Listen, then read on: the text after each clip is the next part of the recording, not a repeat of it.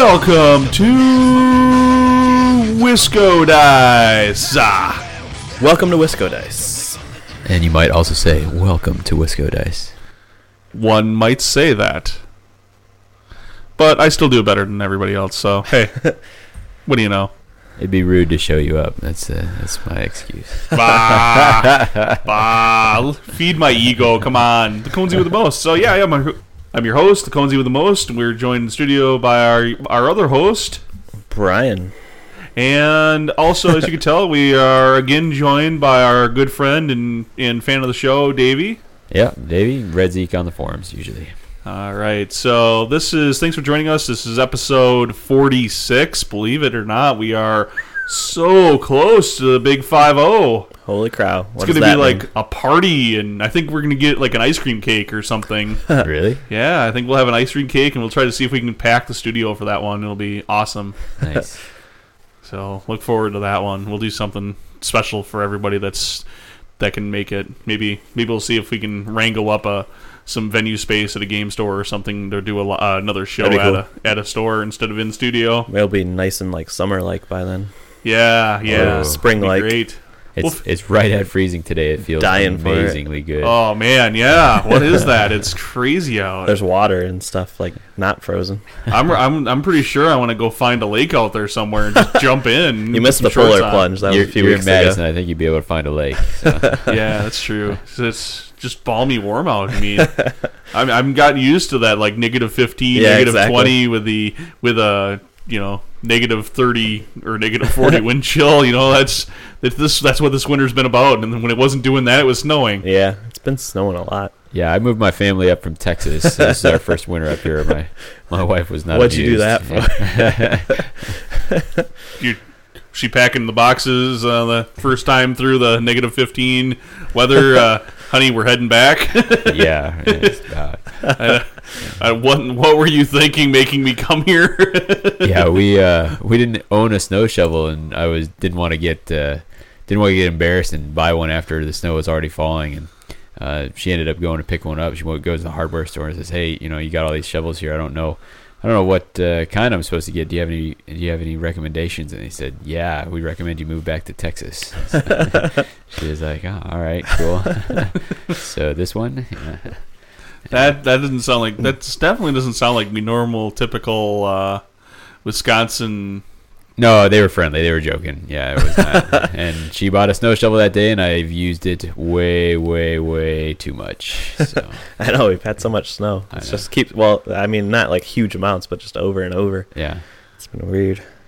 Okay, so today, moving on from this, In case you wanted to- didn't want to know about weather podcast. Wisconsin yeah. weather. yeah, in case you weren't interested in what Wisconsin weather has been like this winter, uh, today we're going to go ahead and talk to you a little bit about one of our favorite topics and one of the things that definitely is uh, kind of hotter on our on everybody's plates as far as and, and seems to be more and more common and popular these days is using alternate models both uh, as stand-ins for you know substitute as or count as models but also just using alternate models from other games as well and how that kind of impacts gameplay and what our total thoughts on that is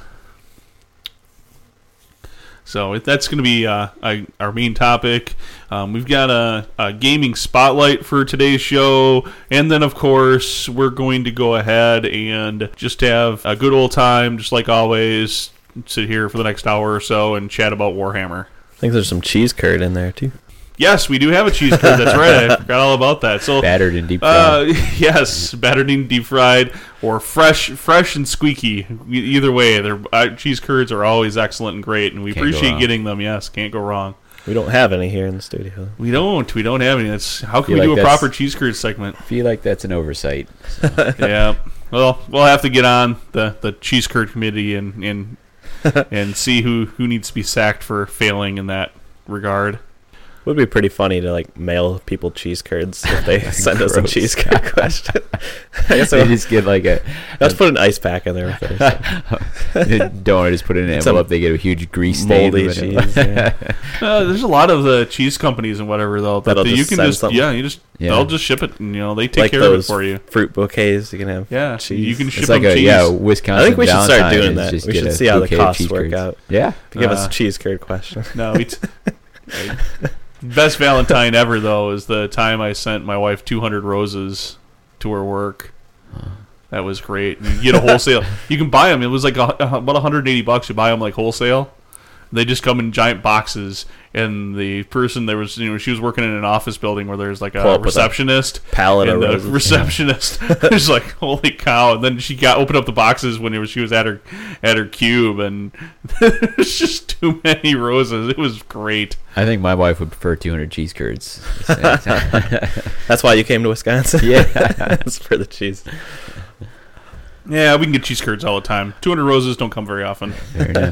Fair enough. All right, so let's go ahead and get into our cheese curd. So our cheese curd was sent in to, uh, to us from uh, Jonathan Bronk. Uh, thank you for your submission. We appreciate that. It's awesome to be able to receive this. Um, he's, he's provided some feedback, asked us to talk about lizardmen before and such. Yeah. so it's great quite a to lot. you know, great to get that feedback. Thank him very much, and don't hesitate to send it in yourself. Yeah, please send in your The more the merrier. Tell us we suck. Yeah, Tell us what you want us to do. Tell us what we're doing good. And yep, and and definitely, you know, if you submit your, you know, these are questions that you have uh, about the game, about the hobby, about modeling, whatever it might be. You know, why is the sky blue? We don't really care. We'll try to answer it. So Jonathan asks, uh, "Hello, I'd I'd like to do a cool conversion of a skink priest that would add a little extra scenery and bits to the model, but would require a base larger than its standard 20 millimeter base. Maybe bumping it up to a 25 or 50 millimeter base." My question is, how would having the skink priest on a larger than standard base affect gameplay, if at all? Is this something that seems to be okay for the hobby gaming, for tournament gaming?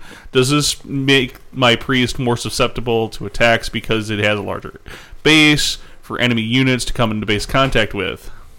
He says, and then he says, "Enjoy the show. Keep up the good work, Lizardman 12." So, uh, I think there's there's definitely A lot of questions. a Yeah. lot of questions here, but I think that the crux of it is is I think he's concerned about what people are going to think about the model that he's that he wants to work on. Uh, but you know, and the people aren't going to be upset because he's got a larger than standard model on the table for gameplay. I personally don't have a problem with this. It's a little bit odd, and I do try to, as my rule of thumb, I try to maintain whatever it is I want to do. I want to keep it on the original base. That was my feeling too. That was one of the first things I thought of. Is like I would never do that. It's like I don't know. This dude's supposed to be on this base. That's what's going to happen, kind of thing. And that would constrain my mind for as far as any kind of conversion I'd want to do. Yeah, that's part of the challenge. I think is is trying to work within the you know canvas that you're Yeah. given or that you're supposed to use. Now, there's nothing wrong if you need to bump it up to a 25 millimeter. I don't see that as a problem. Especially with lizardmen already have mixed. But it, Saurus I can see where that can be but- confused. You cause confusion Yeah. in your opponents, especially with as much count as as we're seeing people put on the table now. People will be like, "Well, that guy's on a Saurus base, so he must be uh, a Saurus." Oh no, no, no, that's a Skink Priest. Okay, well that's that can add some confusion there. So if you do this, you the one thing you do have to remember is you have to keep things clear to your opponents as to this is how this actually works. Mm-hmm. This is what my intention here is with this figure. Yeah, I think he's got a couple options there. If if he really has a conversion that he's excited about, and it's definitely going to need a bigger base, maybe he can look. And I haven't seen the new Lizardman book yet, so I'm not I'm not 100 percent sure. But I know there was that one character who was on like a 40 mil base because he had a swarm of snakes around him, like the Prophet of Sotek. I don't remember what crazy name they gave him. Uh, so you may take a look if there's a mount option, or if there's something that he could count as. You already mentioned count as. What's the? There's also the uh, Herald of the Heavens, the guy that's floating around on the palanquin. So you, you could say, you know, here's my skink priest. He counts as this special character here, and that's why he's on this bigger base. So that that's a way you may be able to make your conversion, but still still use that bigger base and still have it be in line with the rules because if, if something is not on the base it's meant to be, it does have cascading rules effects and Yeah, for sure. yeah, they're a bigger deal in tournaments, uh, and if you don't go to tournaments, then it's really a question for your, your local group and what they are they're gonna think. Yeah, that was going to be my main point too. It's like in a hobby game, it's like I probably wouldn't care, and it just depends on your opponent in that case. But I would think tournament, unless you have it as some sort of counts as thing, or for some reason for it to match that size base, I think it's really going to kind of be a no-no in that case, unless it's something your tournament organizer okays or something like that. You could also bring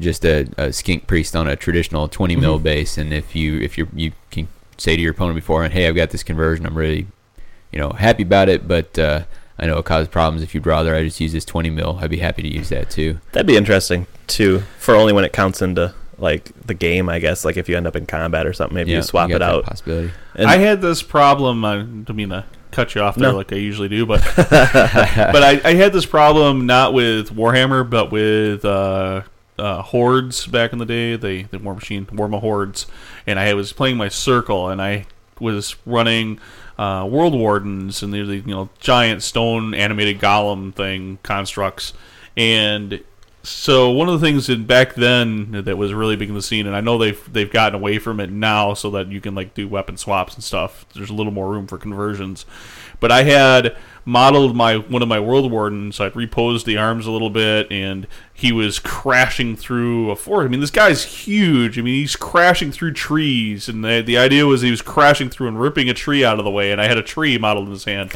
and people. I would go to tournaments, and occasionally you'd get the TO or or one of the players would make a stink about it because oh he's armed with a weapon, so I don't know what that model is, and Really? they Yeah. would make me take it off the table, and I couldn't play with it. So I always had to take a, another Woldwarden model just to make sure that I could do it. And I don't know anybody in the Warhammer scene that's going to really Uh-huh. be that hung up about it. That's pretty cheesy. But it, you know, if your model looks real, the one thing if you're going to do something that's completely off the wall, non-standard, don't just do it and leave it kind of okay. You need to take it to like that next extreme level. If you're just doing it to um, because you know you know you definitely do do do the hobby thing, but don't just do it to an okay level. Push push yourself to do it as best as you can possibly do it, so it really showcases that figure and makes it, and people can go, oh, I could really sell you did this, as you were really passionate about this. Don't go, okay, well, in World of Warcraft they're blood orcs, and so I'm gonna, but I don't like the orcs and goblins rule, so I'm gonna take use orcs and goblin models and count them as chaos warriors and that's that's my army. No, that's that's not. And you did nothing with the modeling. You you know you've done no modeling. You're just taking essentially what cost you you know less money to buy models for. Yeah, that's pretty cheesy. you know that's that's not that's not cool. But I think in this particular case, you got a great idea. You get a great concept thing worked out. Mm-hmm. The other thing I would add is something that if you don't have enough room to work for it with on your canvas for the normal 20 millimeter base, think about maybe doing if this is going to be a showcase model. M- Think about maybe doing a display stand just for this model, especially if you're going to consider taking him to uh, like painting competition. that was totally my other idea too. I was waiting for you to finish up with that. You came up with the same thing to say, but yeah, if it was at that level where it was going to be like a, and you still really want to do it, and it's it can be your painting competition entry kind of thing. Well, Yeah. and then there's tournaments like Wapaka where you got the man of intrigue. You know, he, he Yeah, might be able to or be your man of intrigue. just like Yeah, different objective markers and Sure, everything like absolutely. that. Gives you a lot more free reign to make any kind of cool things, or maybe that base doesn't necessarily have to be your skink priest or whatever. There's plenty of other big base options in the lizardman army, that's Yeah. for sure. So if there's some cool idea maybe you want to do, you can transpose it to a lot of your other guys in the army too. Yeah, so I think the, the moral of the story is you have a lot of options. I mean, there's no right answer or wrong answer for this. As far as how it's going to impact gameplay, definitely there is a gameplay impact. There's alternatives for that too. So, mm-hmm. Uh, good luck with your with the, your idea. Please send us pictures. Whatever you decide to do, send us some pictures of your finished product. We'll be happy to take a look at them and and let you know what we think. It'll probably help us in a future episode come back and loop back to this topic. So, thank you, Jonathan. The cheese curd. There was. It was so cheesy. I feel it squeaking It's- in my teeth. It's so easy being cheesy. Okay, so um, next up, let's go ahead and talk a little bit about our gaming spotlight. Ugh. So, so I, I, know that Cohensy's gonna try and sell you on this. You try to sell me on it, and then uh, Brian try and sell me off it. Ready? Ah, go. you guys can do whatever you want. I- Uh, okay, so you don't. Yeah, you're not. I'm interested to hear why you like it so much. What game are we talking about Yeah, here? this is. We can already tell what your opinion is. We already tell what my opinion is. So the game is. This is a little, uh, probably ten or fifteen dollar uh, game. It comes in a small box. It's Just a called card Hanabi. game. Just yep. It's just played with cards. The game's called Hanabi. Basically, you're trying to make a fireworks display and you're play- it's a cooperative pl- game with the other players and your goal is to make as big of a display as possible and uh, with the best result being a perfect score of 25 and essentially you do this with cards each each player has a hand of cards that they cannot look at so you have your hand of cards but you can't see them you're, you're Everybody else can up. see 'em. everybody else Yep. can see them and p- the other players can give you clues about your cards or you can you know when it's your turn you can do one of three things. You can either play a card out of your hand you can give a player a clue if there's enough time if there's a time tick available to give them a clue or you can discard a card. Those are your three actions you can do. Mm-hmm. So a lot of times it'll start with somebody saying okay i'll give this person a clue about what's in their hand and then and then that person based on that may or may not play a card out of their hand. There's some some you, as a group you can kind of just talk out your approach but once you get going you really should minimize the table talk I think that would definitely help improve it, and that was one of the like the things that bugged me the most. It's like so hard not like the rules are so constraining. Like in order to do it well, you need more communication. But like what makes the game hard is not having that communication, mm-hmm. It- that's and that's just like frustrating. a and I guess cooperative or a social game without communication does seem like a problem. Yeah, I think that's what bugged me about it. And then in order to like really follow the rules, you can hardly say anything. It's almost it should be like a button you click for something to like give that clue or what another. And then you're trying to work with other people, so like I could see individually if you thought it out like willy nilly, it's like all I think it's a good idea to give this person a clue. So that's what I'm gonna do. But you feel like you're working with everybody else, so you shouldn't just make your own decisions. So Yeah. that was kind of frustrating too. So I don't know. But I guess you didn't really explain like what you're at. Like the cards are actually there's five different colors, is it? i think there's I think there's five different colors, and they're Yeah. numbered one through five. yep And the lower numbers uh, would be your first ones you want to get in play. You're trying to get them each color out on the in the in play, I guess you could just say. Mhm. And then you got to number them up through five. And like the lower numbers are more common. There's only like one of each five, I think. And there might be two fours, and then it just kind of goes up from there. There's a lot more ones, so you're not like out right away. And then yeah what you're trying to do is lay them down in order out of your randomly shuffled hands. Yeah, but then it's also important, like sometimes too, because there's only one five of each suit Yep. in the in the deck, and there's only two fours of each suit in the deck. Yep. So all of a sudden, you see somebody gets a five. Maybe you want to tell them, "Oh, hey, this is a five. Yep. Yeah, that was the other thing. off. What you told them, it could only be like what number or like what color Yeah, a certain group or single cards was. Yep. You would have So you to. couldn't be like, this is a blue five right here, kind of thing. Nope. You had to tell them either all of the blue, all of the color cards Yep. they would have in, a, ha- in their hand, or you'd have to tell them all of the number cards. So you could tell them, like, Yep. you have three ones, or you could tell them, yeah, you have three blue cards, but you couldn't tell them, oh yeah, that's a a blue five. You couldn't Uh-huh. just tell them that. That was too much clues. So you'd have to. Then all of a sudden, it comes as clues if. You know, like okay, well, I don't have anything. I, I don't know what it's in my hand, so I don't have anything to play. So I'll give a clue, but the person next to me doesn't know anything about what they have in their hand. But the person over there definitely, you know, the second person in that order, if they knew for certain that they had a blue four, and we're we need to throw down a blue 4 Uh-huh. on the on the deck, that'll definitely get us a card to play. You know, you might tell them, okay, well, there's, these are your blue cards, and hope the next person tells them that which This one's one should four. go next, yeah, Yeah. kind of thing. And like the other way, I didn't know when we started that when you ran out of cards, like that's when the game was over, kind of thing. Yeah, So I didn't know that. So, but Yeah. that wasn't really a big deal. yeah. You never shuffle the deck matter. back in. yeah, It's you run it once you run out of cards, the game is over, and then you look at there's a little table they have that tells you kind of your level of victory. Mm-hmm. And so I think the best that I think when I've played we've gotten to is a We did really 17 good in the or game we 19 or something like that. like that was the best they said they ever did Yeah. when we played that. But I think we cheated quite a bit. I don't know that we blatantly cheated. Ah, there well, was definitely some There was a lot of talk. a lot of table talk on trying to figure out what we should do. Yeah. Well, that was the first time like many of us had played it too, so that Yeah. provides a little more for a question there. I Yeah, guess. there was a little more of like trying to help people figure out how to play. But I, I Mhm. mean, as a game, it's as a quick filler game, and as a game that's a, a fifteen dollar little quick game that you can play in under an hour. It's a great like end of night kind of game, a great filler game. A very I, and I enjoyed the game. It's it, I, it's not what I'm like lining up like, yay, we're gonna show up at board game day and I want to play this game. no, but if hey, it's getting the end of the night and folks don't want to go home, or we finished up a game really early on like on a weekly on on your weekly gaming night. This is a great little game for kind of filling in some time before people have to take off and head home. Yeah, I was so mad about it. I, I don't know. I don't really care to play it. I'd maybe give it another go. I was when we played it, I was pretty frustrated from losing the previous game already. So, Yeah. like being more frustrated with how the game was was I don't know. It wasn't my favorite game. I'll say that for sure. Maybe I can tolerate playing it, but I definitely didn't care for it. So I mean, and- and hmm. that's that's completely valid. We don't A always want thumbs to up and a thumbs down. Yeah, we don't always want to bring you know separately something that everybody is yay this is the greatest thing in the world. That's not what this this is about. We're not. We're here to tell people what the, our honest opinions of things are. Hanabi, it's definitely uh, if you're if you think you your, your group likes playing those memory type games, those these kind of games like this, it might be a great game for you to pick up and try out. Woo. Okay, so yeah, fight.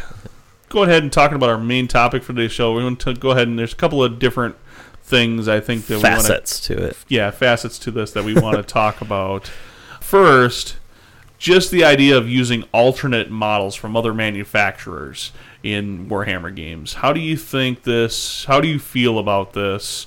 And why don't we start with you, Davey? And, and what are your thoughts? How are we approaching? Is this like a skeleton for a different skeleton? Say like using a skeleton for a man, you know, a Okay. mantic skeleton instead of a GW skeleton, Okay. or perhaps using a uh, Kenny's dwarves are a great example Sure. of them because he uses dwarves from so Uh, many different ranges of Yeah. manufacturers. I just wanted to clarify if we were talking about the same type Yeah. of model. Yeah. Because Dwarf- that's a big Yeah, Big es- thing to my opinion the- here. yeah, the equivalent of the model in the same.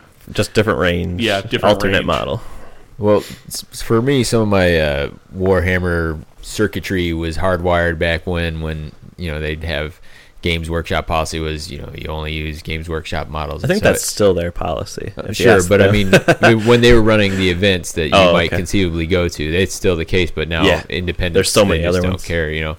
Uh, and so for the longest time, that was you know my mindset. I I don't actually use any alternative manufacturers, although I'm not opposed to it. Uh, I think there's a lot of cool stuff out there, especially with all the Kickstarters going. Uh, and I think I think it's cool to see some that. You get some variety, and I, I think you're going to see it more as pricing uh, moves people to make some of those hard decisions about what they want to get for their for their gaming dollars. And I don't begrudge anyone who's going to go with an alternative alternative uh, manufacturer for their army. I've I've seen some cool armies to that effect. So, you guys use any yourselves or? Um, I do. Well, not altern- uh, I use alternative models. I guess like the only thing I've really changed that I play currently would be I have the army, the old Army of the Dead, the metal ones from the Lord of the Rings range. They're still GW, but they I run them in a swarm on the 40 mil basis to be my spirit host because the dude and sheet spirit hosts are like some of the stupidest things I've it ever looks seen. like it's a party in the afterlife, man. It's so corny. in the air. Yeah. I don't know. So I don't know what they're ever thinking with those. I don't know how they haven't changed them yet. yeah, But that's really pretty. That's pretty corny. I don't know. I don't see those spirit hosts used too often from anybody. that usually I people think about painting up other models ethereal style. Yeah. Yeah, but as far as using other models, if we're talking a skeleton as a skeleton or like a goblin as a goblin kind of thing, I think that's pretty cool. It adds some variety, and depending on different armies, sometimes it can be kind of confusing. If it's like a tournament or something, it might kind of suck because usually you're used to like you recognize the Sure. GW models because they're so abundant, and like that's an what you're used to seeing. or Yeah. so if you're looking at something else, I see you can when it's hard enough to like if something's a slave, like in Skaven, if it's a slave, a clan rat, or whatever the other kind are, the Stormvermin. storm vermin. It's yeah. Yeah, they all they all look pretty much the same. the- So yeah, Like I get that a lot with my Brett Knights already, and like I think they look different, and that's because I know what to look for. But I can see when you're seeing them across from the table, they all just look like knights. It's like, Yeah. what are you talking about? It's the curse of the Kinda dwarf thing. army. Like, Yeah, it's all dwarves are armor. another same Nobody thing. Knows you can do anything. but- So, but as far as that's the only kind of thing that's a little off there. If you're seeing something that's a little different, but if it's the same type of model, that makes it pretty okay to do as far as I'm concerned. I And think, I think that's a good point. Like, and I think we'll probably talk about it more if we get into Uh-huh. some counts as. But like, you you need to give a nod to the fact that if you're using a different army, you are, you know, possibly making it a little tougher on the other guy. And that's not to say you shouldn't do Yep. it, but just know that you're going to run into some guys who are not sure what you got, and just be prepared to you know deal with some of that. yeah, I think that'll definitely come up later. But you were kind of talking like, uh, uh, now I lost my thought. Go ahead, Coensy. I was, I was just, I was just going to add here that. Uh, yeah, no, I lost my thought. No, I, uh, I know what my thought. I got was. mine back. good, good. No, I was going to add that you know so a lot of times, especially this is uh, impacts uh, players that are not familiar with your army or range, Uh-huh. or maybe they're familiar enough with the the models. Um, say somebody, particularly like the particularly like the dwarfs or Skaven can be. Well, there's not a lot of alternative units for Skaven, but dwarfs definitely are one that falls into this because you end up with an army that uh, so many of the units there's so little major distinction between the units that all of a sudden like picking out a warrior versus a longbeard you know especially when you know they're potentially built from the same kit you know all of a sudden you're like oh crud now i really don't know what the difference is between Yeah. you know you know it's it's up to almost the guy's interpretation of the modeling or the difference between the the hammers versus the longbeard kit right now. Well the models are i mean it's exactly the same model. I mean what's the difference between the two figures? Well one guy gets an axe and the other guy gets a hammer.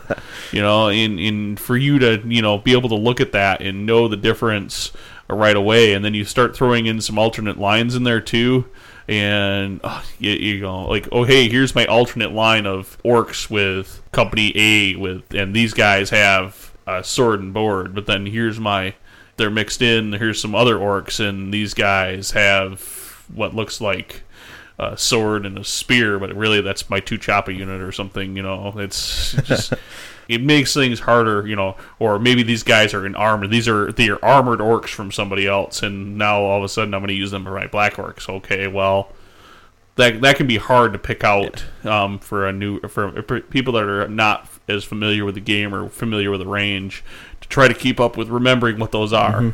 I think that's going to be a big trend for like this whole topic is the level of frustration versus like how well the swap or conversion is pulled off and stuff like that. I mean, like I talk about it pretty often that not gaming very much. It's like I see a lot of things I I've never seen that before. I don't even know what it is. So it's kind of a level of that. It just makes you uncomfortable in the game and kind of stresses your game a bit more when you're when you're uncertain about something, and that just adds another level to that when you can't recognize it. Yeah, and, and I know I talked a little bit about the, the Woldwarden and having the weapon swap and, and doing the weapon swaps and stuff with the Privateer Press stuff before, but that I mean that was an example of a, of a game system and a tournament system that when it first came out they didn't allow any of that. yeah, there was no conversion at all. it, while that they weren't trying to penalize people that were trying to be hobbyists, it was for that you know people going to tournaments and and going okay. Now, not only am I not super familiar with your stuff, but now I have to try to keep track of, oh yeah, that unit's actually hammers when it's you know you're not using the standard models, so I can't just quickly look at your your figure and knowing that is exactly what it is and that's exactly what it's equipped with. Um, so there's that challenge when you're using al- Yeah. alternative models. That being said, I'm a fan of using alternative models. Yeah, I'm definitely a fan of it too. I've been thinking about it like I've been looking for some alternative models too, and like I think if I started a new like VC army or something like that, like the Mantic stuff is really cool for sometime in Especially when you need this numbers. yeah, right. That'll be a- But- it'll be sometime after he finishes painting the first one. No, I don't think I would ever really need a reason to. I'm pretty happy with what I have, and I think that's a big choice of like what I'm going to do for models is how happy I am with like what's provided.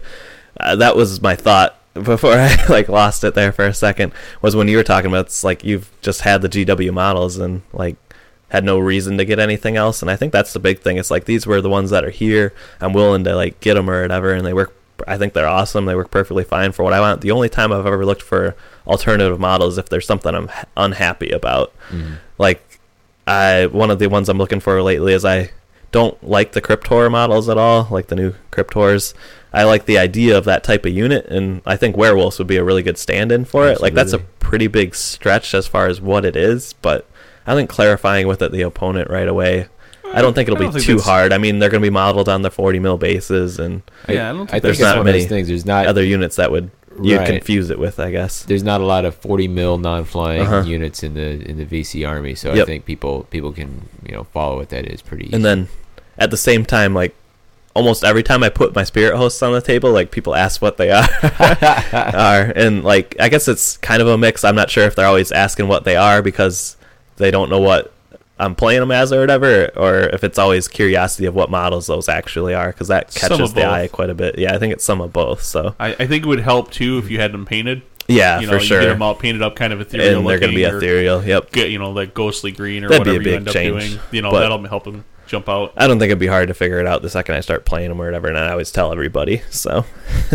I mean, they're three guys on like a swarm base or whatever. So, Man, you don't like the blue. yeah, the dudes in sheets. Like that's that's the thing. It's like I couldn't stand. Like I don't know. Those are just funny. What you need is one spirit. You know, if you put if you took more than one spirit host with the dudes and sheets, you'd have like the spirit host with the dudes and sheets, and then another uh, set of spirit host. Or your next spirit host would be like Scooby Doo and and the gang. yeah, they'd work out pretty good with your Halloween pumpkin patch goblins. I Yeah, think is where I- those I- would fit in. I used one at least in one of the, the old skirmish movement trays for the squig hoppers when they were I still think I remember used that. Yeah, when they still saw the table. Not now.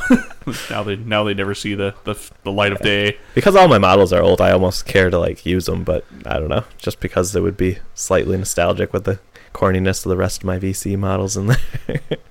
So yeah, but no, that definitely. Uh, uh, the other, the other uh, one thing that I, I wanted to kind of point out here with with using alternate models is that you end up with using figures that are sometimes, or if you look at figures outside of the GW range, you're, there's a certain amount of you're not cycling that money back to Games Workshop for development of the game Yeah, you're for sure. playing. And while I'm sure that you know at some level They'll be okay without. they'll be yeah they'll be okay it is still you know you know you it's like paying what you're playing you know Uh-huh. you pay where you play at the game store to help support the game store that's letting you play there even if you even if that means yeah sure I could go buy that online for and get 20% off or 30% off I pay for the I'm paying for my gaming space essentially I'm paying that gaming space tax Yeah. and there's nothing wrong with that. Or and in fact, that's really what we would highly encourage everybody to do. And there's the same thing of you want to play Warhammer and you want the kind of support that you want for Warhammer, but then you don't buy the Warhammer models, mm-hmm. and we can bellyache all day about price of GW models and and and business practices and whatever. But at some level, if you don't buy the models for the company that you're buying, you're going to play the game for, um, and you buy other companies' models, you don't help. You're not helping the situation. You're not putting that that that money and those resources back in the company to be Yeah. able to provide that development for the game you want to play. if I'm going to be devil's advocate for a minute here, though, I, I might say that uh, having those alternative miniature manufacturers, though, is probably doing something to drive GW to keep pushing their game up. I mean, they, they do kick out some pretty I would hope so. miniatures, and so they see what else is coming out. They're like, okay, we have to keep a really strong product out there to keep people coming back to us. You know, for what Yeah, it's I think there needs to be some balance to it too. Like I know we don't want to get on it too much, but I think some of their stuff's getting awfully expensive for like what it is, even, which is kind of a turn off. the, the fortunate thing is that when you're looking at alternative models, generally, you know, when you're looking at the swaps, Uh-huh. um, and you're looking at companies like Raging Heroes, or you're looking at companies like Avatars of War, or you're looking at companies um, that are doing full box unit replacements. Most of them are as expensive or more expensive than what GW is putting out right, right That now. is very true. The one exception being Mantic. but then most people would be like, well, I'm paying not a lot for Mantic models, and but for the most part, my models are. I'm getting what I pay for. I'm getting sure. a model that should be 25% of the cost of a GW model. I, I'm paying for a model that should be a buck a model, not a model that is five or six or twenty dollars a model. I'd really like to see some balance in there. I guess like something in between those two, like good enough quality with reasonable, I- whatever. I guess your uh, I guess your point is that your vote, your your dollar is your vote, or your pound, or whatever. A little, yeah. That's You know, what I was getting at. So yeah, you can. But I really like playing Warhammer. I guess Yeah. so. It sucks not to want to buy their models. That's but true. I guess I don't know. it's at the point where I I think if there was something I really wanted, I'd buy it. I guess. Yeah. So I mean, I still bought all when I was starting to collect Empire. I bought all my stuff brand new GW, so it didn't affect me at all there. Yeah, there's certain armies that you just you you're locked into Yeah. having. Like the Skaven, I'm locked into, and I did shop around for alternates. I'm like, at some level, I'm going to use eight thousand clan rat models. I'm going to end up painting up and and modeling, and I'm going to paint up a ton of stormvermin, and I'm you know. What other alternate models are out there Yeah. that I can get my hands on to maybe replace like a really bad sculpt on a on a plague monk? Mm-hmm. And what I ultimately found out is there aren't any, so I ended up having to look at the old out of, out of print lines. Uh, which is pretty cool too, though. I guess I don't know. I like seeing classic models around. Oh yeah. It sucks to kind of like I don't know. I always want. I wonder what happens to all those old armies. Yeah, you know, you think. Well, I mean, If one people just have them in their basements at, with part of their collection or what? I think there's some, there's some of that. I think there's also uh, some of it where you know stuff gets thrown out or whatever. yeah, terrible. You know, but you know they, they get it for the kids. The kids move out and they leave it leave it at mom Has- mom and dad's house. I know it's No Paul's run into models like That's that the at garage, sales. sales, Yeah. yeah. Yeah. And they'll come home. What happened to my stuff? But the the army is just the, the scale and size of the army. Like a, a uh-huh. Warriors of Chaos army in fifth ed, you could drop five models on the board, and That's that was really your true. army. I guess. Yeah. You know, you think- didn't have these armies of 200, 300 models. I think about it a bit more just because I have. I have like two edition old models already, and like what's gonna happen a couple editions from now? Is it? I like I'm a, kind of like a whatever anomaly already, and how much worse is it gonna get if I'm not changing my models at all? Yeah, you're almost getting to the point where your entire army is now an alternate to the current range. Yeah, the current like, range. Hey, I'm using GW, but I'm everything is now so That's old my that exact it's- thought too. You know, people looking at my models and going, "What are those actually supposed to be? I've never seen those figs before." I wonder if that, like that'll that would actually be a thing for some of the newer people. I mean, like we all know those old ghouls, but with Brian. some of those new kids, no, not yeah. no. They're gonna think Brian's some What kind of. VC hipster or something. I I sculpted these myself. yeah, They're pretty cool. Yeah, so I'll take all the credit. But so yeah, those are definitely the challenges. I think that when you're looking at using uh, just a, a one for one swap uh, of something that should look roughly this, you know, is roughly the same. Maybe the the armor detail is you feel is better or meets your aesthetic that you're Yeah. trying to shoot for better. Um, or like in the case of the Zomblins, like, okay, I want to do uh, an undead orc army. Now here is where you get into the uh, okay, I'm going to do this army, but I'm using stand-in counts as models. Yeah, that's a slippery slope, if you ask me. I guess usually it is done well enough to pass it off. I think this really heavily weighs out into like maybe not so much your like skill, but how much effort you put into it. It can weigh a lot in this category. I think of yeah. stand-in models. There's- yeah, These armies could be some of the most amazing you've ever seen. They can Uh-huh. also be like some of the most frustrating you've ever played against when you And it- just have no yeah. idea what anything is. You know. yeah, I, I've I've gotten quite a bit of experience. I mean, people have heard me complain about the kid, the dude that like did three dots of paint on his Orcs. on his orcs and then called them chaos warriors and oh well I played world of warcraft and i really like blood orcs or whatever the, his story was i'm like that's cool and all but your models look like ass and now i'm gonna have sword slash me but but the, you, you- it was obvious you didn't put any hobby skill into what you what you were doing, and, and Yeah. maybe you legitimately had a cool concept going, and that in in I think he had a cool idea. Uh, it, it just wasn't executed, and because it wasn't executed, it really not not only am I dealing with as your opponent, dealing with the frustration level of looking at poor models, but I'm also dealing as your opponent with a certain amount of frustration with what's this unit now? Oh, that this unit of orcs that looks pretty much just like this other unit of orcs. you know, those are your chosen and those are your normal chaos warriors. Oh, okay. I well, what was that again the next turn? I don't remember what that was. Yeah. You know, and, and that turns into a real struggle. At least, you know, and, and I've played against, to, to, take that to the other side, I've played against uh, Johnny Hastings Bull Ogres. Sure, great example. which are just I mean every you know people have gotten to know Johnny. If you don't, you can go listen to Point Hammered. You can I, I'm sure he's uh, got links to pictures of his Belogar army out there. Oh, yeah. his, his Mino- he, but they're essentially they're all Minotaur models, um, but he's using them with the Ogre Kingdom's rules and. But they're all modeled like that. He, I mean, he didn't Yeah. just take like the GW Minotaur and No, he reposed, resculpted GW Minotaur.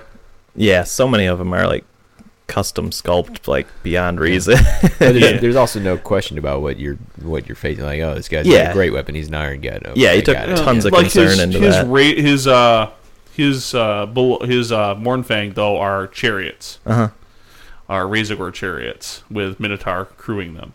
Sure. So there's like I remember the first time I played against that. I was like, you know, two or three times into it, I'm like, okay, these are, you know, my head thought, hey, these are beastmen, and then all of a sudden, oh yeah, surprise, they're Mournfang. I'm like, oh, that's not a surprise you want to go into and you're Yeah. like, okay, this is a unit of like three chariots. Oh wait, it's Mournfang. I haven't faced these armies very much, which would help my opinion quite a bit. And then I also thought when you were talking about uh, as far as what your like your frustration, where your frustration is directed about your confusion, could play a lot. Like, I mean, if you're frustrated because you can't tell the difference, and these are like the GW models, it's gonna be like, oh well, that's what they're supposed to be. So it's like I guess I got to deal with it, kind of thing. but if right. they're these standard ones, and the only reason there is that frustration is because this dude decided to do that, and like it's just impossible for you to tell the difference, or whatever. Yeah, it's gonna yeah. be like kind of I don't know. I think you could just weigh in on the sportsmanship of your opponent and kind of think they're a jerk a little more, I, I guess. And yeah, I mean, I think it's just sort of a, a on the person who's making this army. Like you, you've got this awesome idea. Nobody embarks on an army, especially it counts as army. You know, just as a oh, I guess I'm gonna do this. Like they even mm-hmm. even your example of the guy who likes his World of Warcraft blood orcs or whatever. You know, he probably in his head that's a pretty cool idea. Whatever whatever the case may be, but you. You have to recognize that the person across the table really has to understand what's going on. how come so that to- dude couldn't just play an orc army? well, exactly. That's a good point. But I mean, you, He didn't feel the orc rules were supportive, and I don't know if that was the case. Deal with it. You know, I, you know, looking at his hobby, I'm like, I don't know if that's the case with you, dude, or if You're, you're, just full of cheese. you're just wanting because back then you could buy you bought a box of orcs and you got 19 models for in a box versus you buy chaos warriors you get 12 models in a box. You know how much of that's coming into play when you don't execute it well. Like when you execute, when you put a ton of passion and, you- and maybe and maybe it was the case that this was all the effort that he could Yeah. muster, that this was his skill set. And if it was, I feel sorry for you, but hit me up for some hobby tips. I'll I'll show you how to paint. Okay. Maybe I'll have some new pictures of some blood orcs and hear about you bad mouthing them. But Yeah. here's what they Uh, look like now, if he hasn't, jerk. if he hasn't Golden done it, Demon Winter Blood Orc if he hasn't done it in two years, it ain't gonna happen now. Um, but uh, there's there's some things that are just if you when you put the you know the effort into it, the uh, the concept idea, like um, you know when you when you go to that level and you go to, you know and, and using Hastings as an example here is kind of the extreme of it. But to take it to maybe a lesser example, you look at my Skaven army and I'm using Gnoblars for slaves, you know the Gnoblar blocks. Uh, I'm trying to model it in such a way that you can still tell that it's a Skaven thing. So there's a reason there's like Skaven with Packmasters in the units that are whipping and you know at the at the Gnoblars. But the reason I did it is to help avoid that confusion because Yeah. I've Yep. played against Skaven armies so often where they're using slaves and there's the, the, the, the clan rat slave. The clan rat kit is also the slave kit, and so they'll just use normal clan rats you know, and you can't tell the difference. You're like, oh, is that unit slaves or is that clan rats? Uh, oh, there's this big block and this big block here, and you have to look at it and go, okay, well, usually it's the bigger blocks for the slaves, um, but it can really be confusing. And so I'm like, okay, I'm I don't want that to be my, be the experience for my opponents. I want it to be the experience for my opponents. I want it to be is that they can look at my my units and go, okay, not only does that unit have different colors because they got the green the green skin on the models, but it's different physical models too. So yes, that definitively is my slave unit because you're right. The Skaven units, it's so hard to tell the difference between slaves, clan rats, stormvermin. They all those kits all look pretty much the same. And so there's there's another opportunity for where you can find ways to use sometimes those counts as models to help cl- clean up that um, confusion of what is something on the table.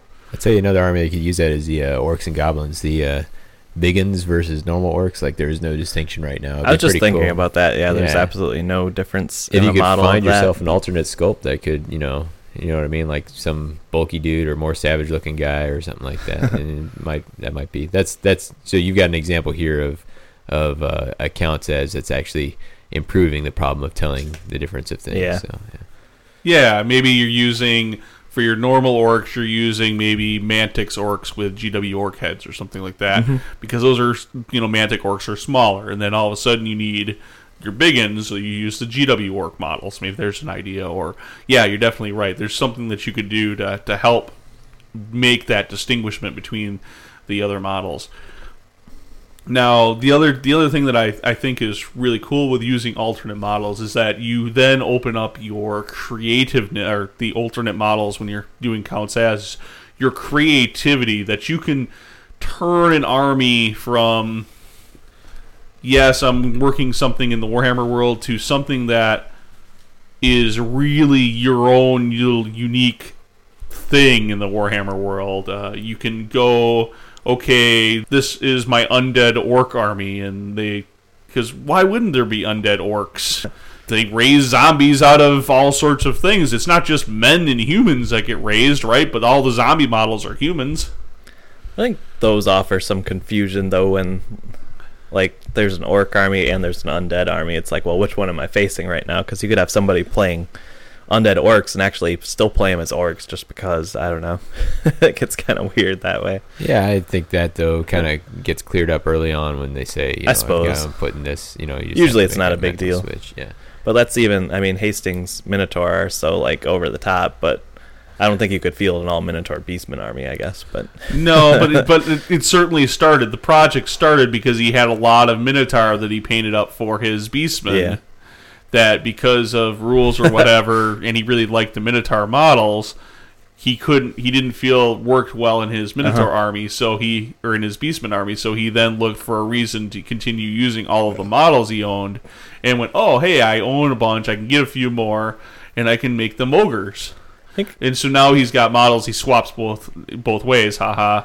But uh, Well, the the previous Beastman book let you do an all Minotaur army. Like you could make Minotaur core, I think, by putting But, a like, Doom yeah. In. And like how good of a list though that was. uh, whether or not it was good, you could Yeah. do it. Terrible. And, and uh, Like- this next book I think made that impossible. that's another thing that stresses it too. Like the kind of like, well, this army is really good, and like just getting whatever else to play that army instead yeah, you, is you might put a sour too. taste in someone's mouth. Yeah. if you, yeah. If it looks Because like I seem to like I feel like maybe it's a way to get away from the fact that so many people are playing an army. Like I think ogres are like super popular right now, and a lot of the kind of counts as conversions and stuff happen to deal with ogres, and hmm.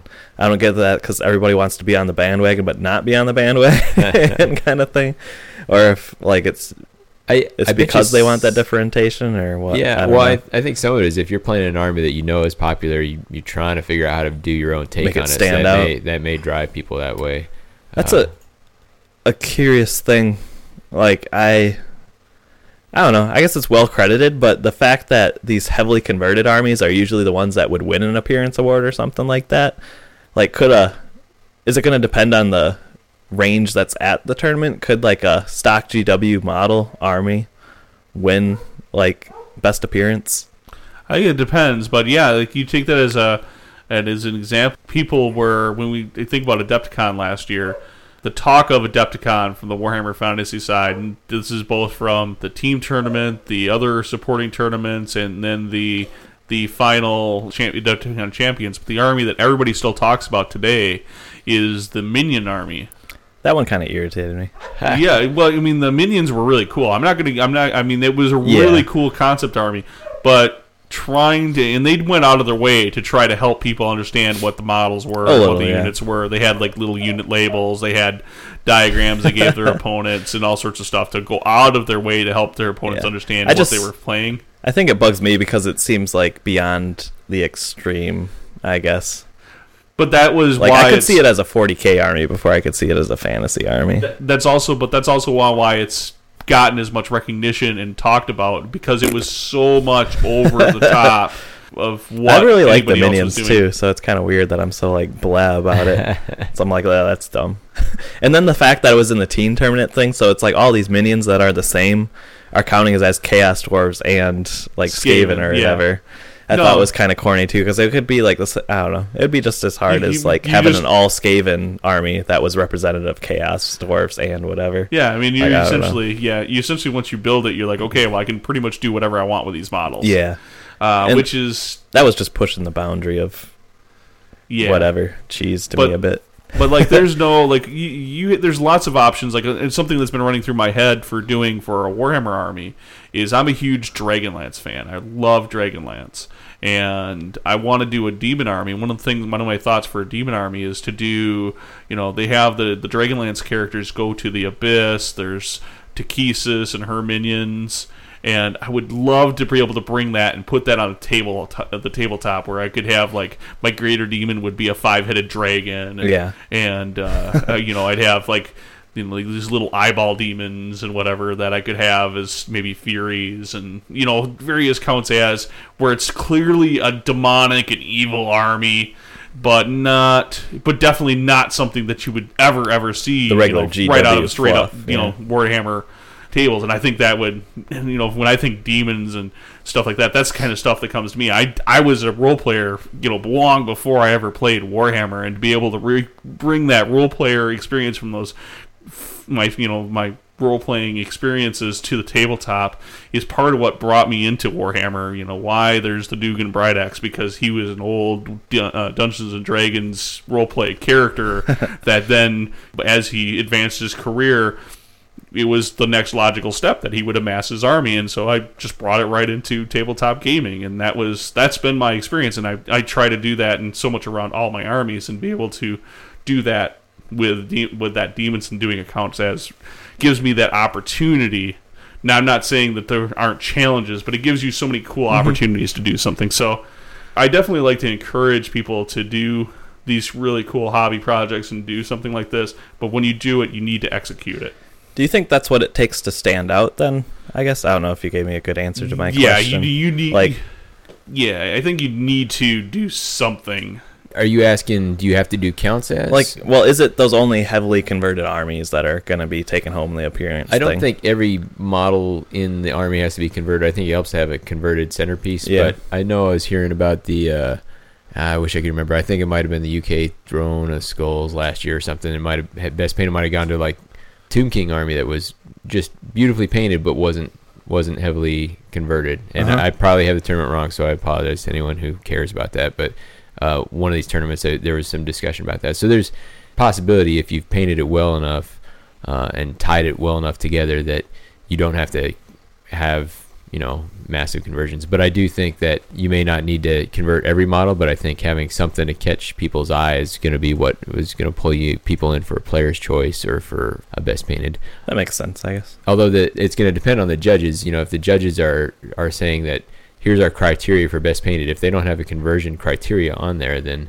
Yeah, that's you know true. the judges. But I think more so It's a pretty common thing. yeah, exactly. It, it's common that it's on there, and then players, especially in the in the players' choice voting, they tend to they tend to be drawn to you know the more spectacular, the showy uh, conversions that they haven't seen before. For That makes sense. for a reason. Yeah, no, I mean, I think there's uh, you can definitely go with models that are closer to stock. Like if you look at people may or may not be familiar with it, but uh, James Wappel's Tomb Kings, a lot of that isn't like over the top converted. There's some there's some stuff that he's doing that's really brilliant, like the horse armor and stuff like that that he's done. That's conversions, but like you look at his. Uh, uh, uh, Casket of Souls. That's pretty much straight up the stock GW figure for that that kit. There's not a lot of anything extra or out of the way converted on that model. It's just brilliant painting. And when I've seen this army in person at Adepticon, and it's just really over the top, brilliantly painted, and looks great. You, so you don't have to necessarily take your entire army to that conversion extreme but it definitely when you're looking at players choice votes that's what catches people's eyes. I, I think people like as an example, you think about uh, Paul's Spider Army, and he took that to PACA. He knows he's a long ways from having it painted where he where he wants it finished. Uh-huh. You know, he's still putting the base coats and getting the working up the highlights slowly and getting the modeling was so out there, it was so much different than what anybody had seen that that brought a lot of additional comments and and compliments that he got while he was at that event that you you wouldn't have got if I, if he would have just showed up with a, a normal orcs and goblins army. Nobody probably would, you know, with stock models, nobody probably would have given him all those compliments and you know, makes sense. even if it was painted at his you know best level of being able to paint something. Hmm. So yeah, it's definitely about catching the eye. Everything.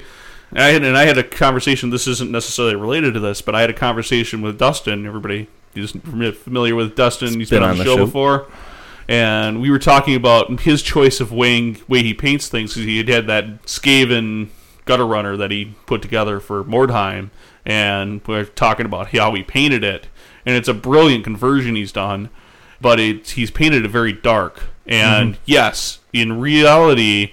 This guy is going That's to be, you know, if, yeah. if, if, if Warhammer went to war, Warhammer guys aren't wearing, except for maybe the Empire, because they fight kind of bad. But you know, if you're a dwarf or you're a or you're a Skaven or you're a uh, orc, you're not wearing brilliant ri- reds and yellows and and such to war. You're you're going to mute. You're going to wear muted tones. There's a reason why army guys wear camouflage and wear non-reflective cloth. That's a pretty modern thing, though. Yeah, it is. It's. You I mean, for regular field armies, it was pretty regular to have extravagant, weird. but it wasn't. like a 20th century development. But it really, yeah. wasn't. Uh, yeah, but it wasn't. If you look, go look back to Middle Age warfare, you know, unless you Well- were a huge, like you were the biggest, baddest army out there. Yeah. Like unless you were the Romans. That's just a resources thing. But if you look at like. Greek soldiers, they weren't. You know, it wasn't uh, unless it was the Spartans. Like the Spartans wore reds, but normal Greek soldiers wore browns and and they Yeah. did not wear brilliant colors. They did not. It wasn't until you had like, okay, you are the baddest of the bad. You're the awesomest troops on the field. like that's the when you wore the standout. you knew. Yeah, that's you, you wore those colors because that would strike fear in your opponent. Well, that means that your whole army doesn't turn out unless your whole army is Spartans. You don't turn out in bright, brilliant colors. Yeah. If you're just a bunch of dwarf clansmen, you're not showing up to the battlefield in brilliant reds because that you know your feared reputation. No, you're a bunch of Joe Blows that just got together to go fight a battle.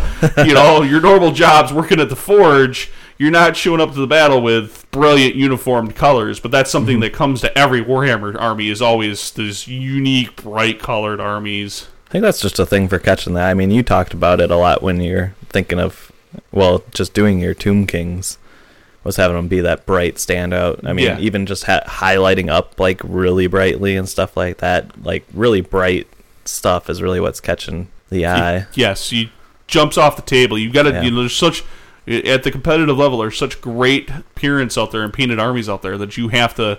You have to almost make your army jump off the table mm-hmm. and, and to catch people's eyes, and that's where getting the, the tons of conversions in it, making it look different, so much different than stock.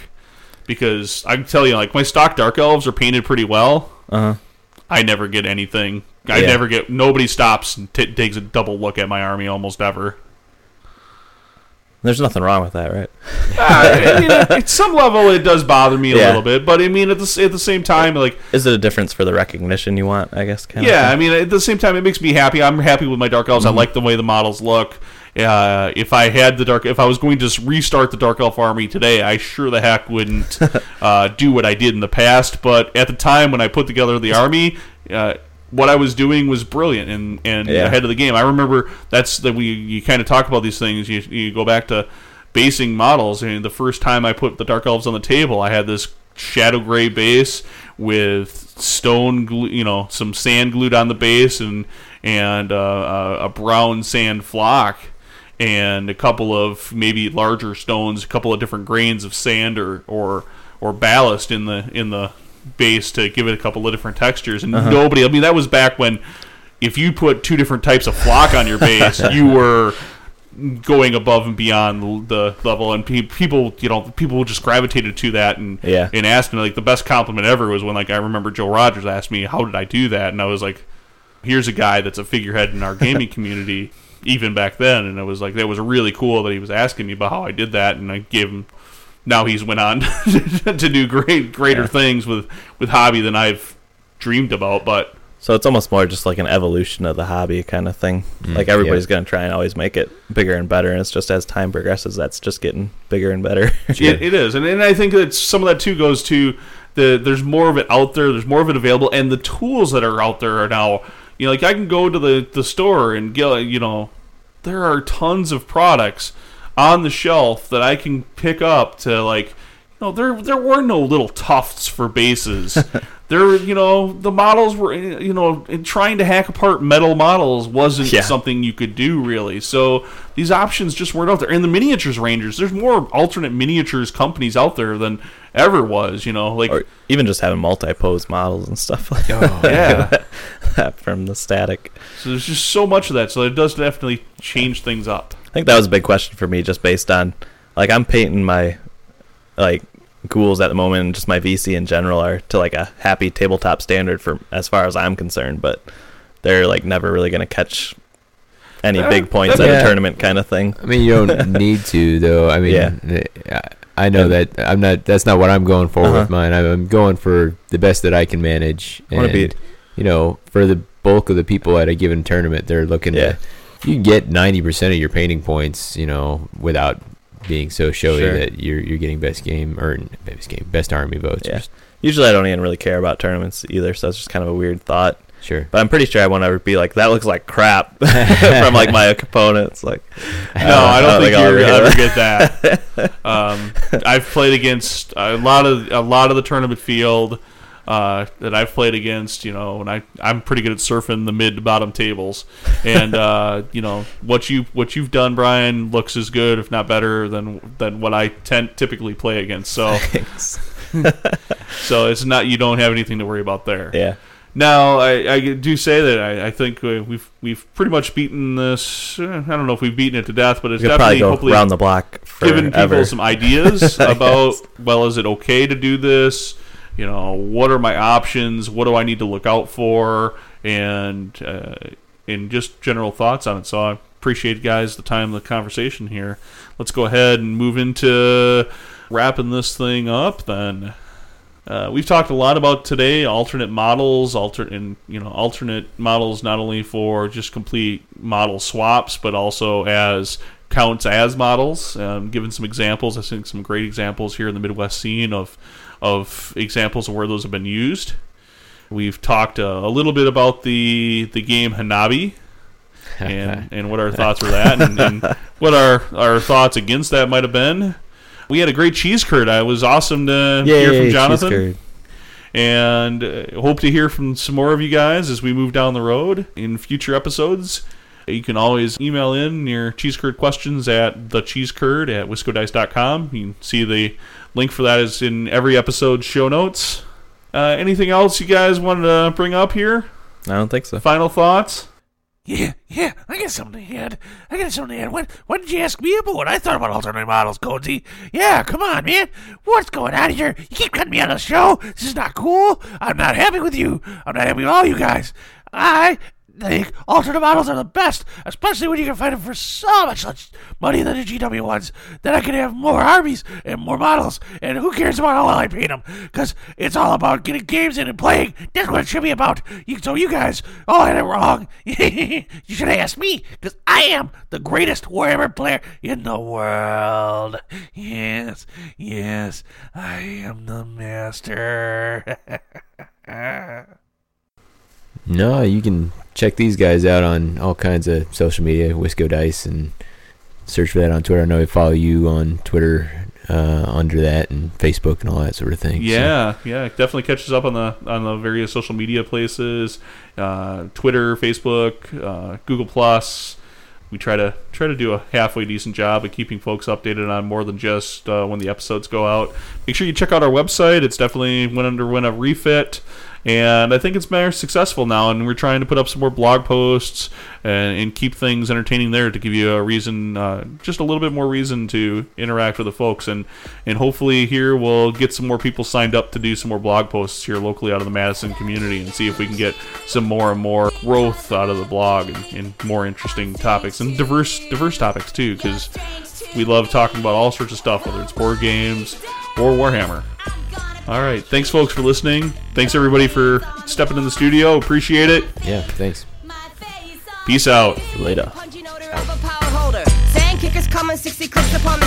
They're gonna fold me over like a folder. If this is D&D, you'd see me a portal. I'm a geek.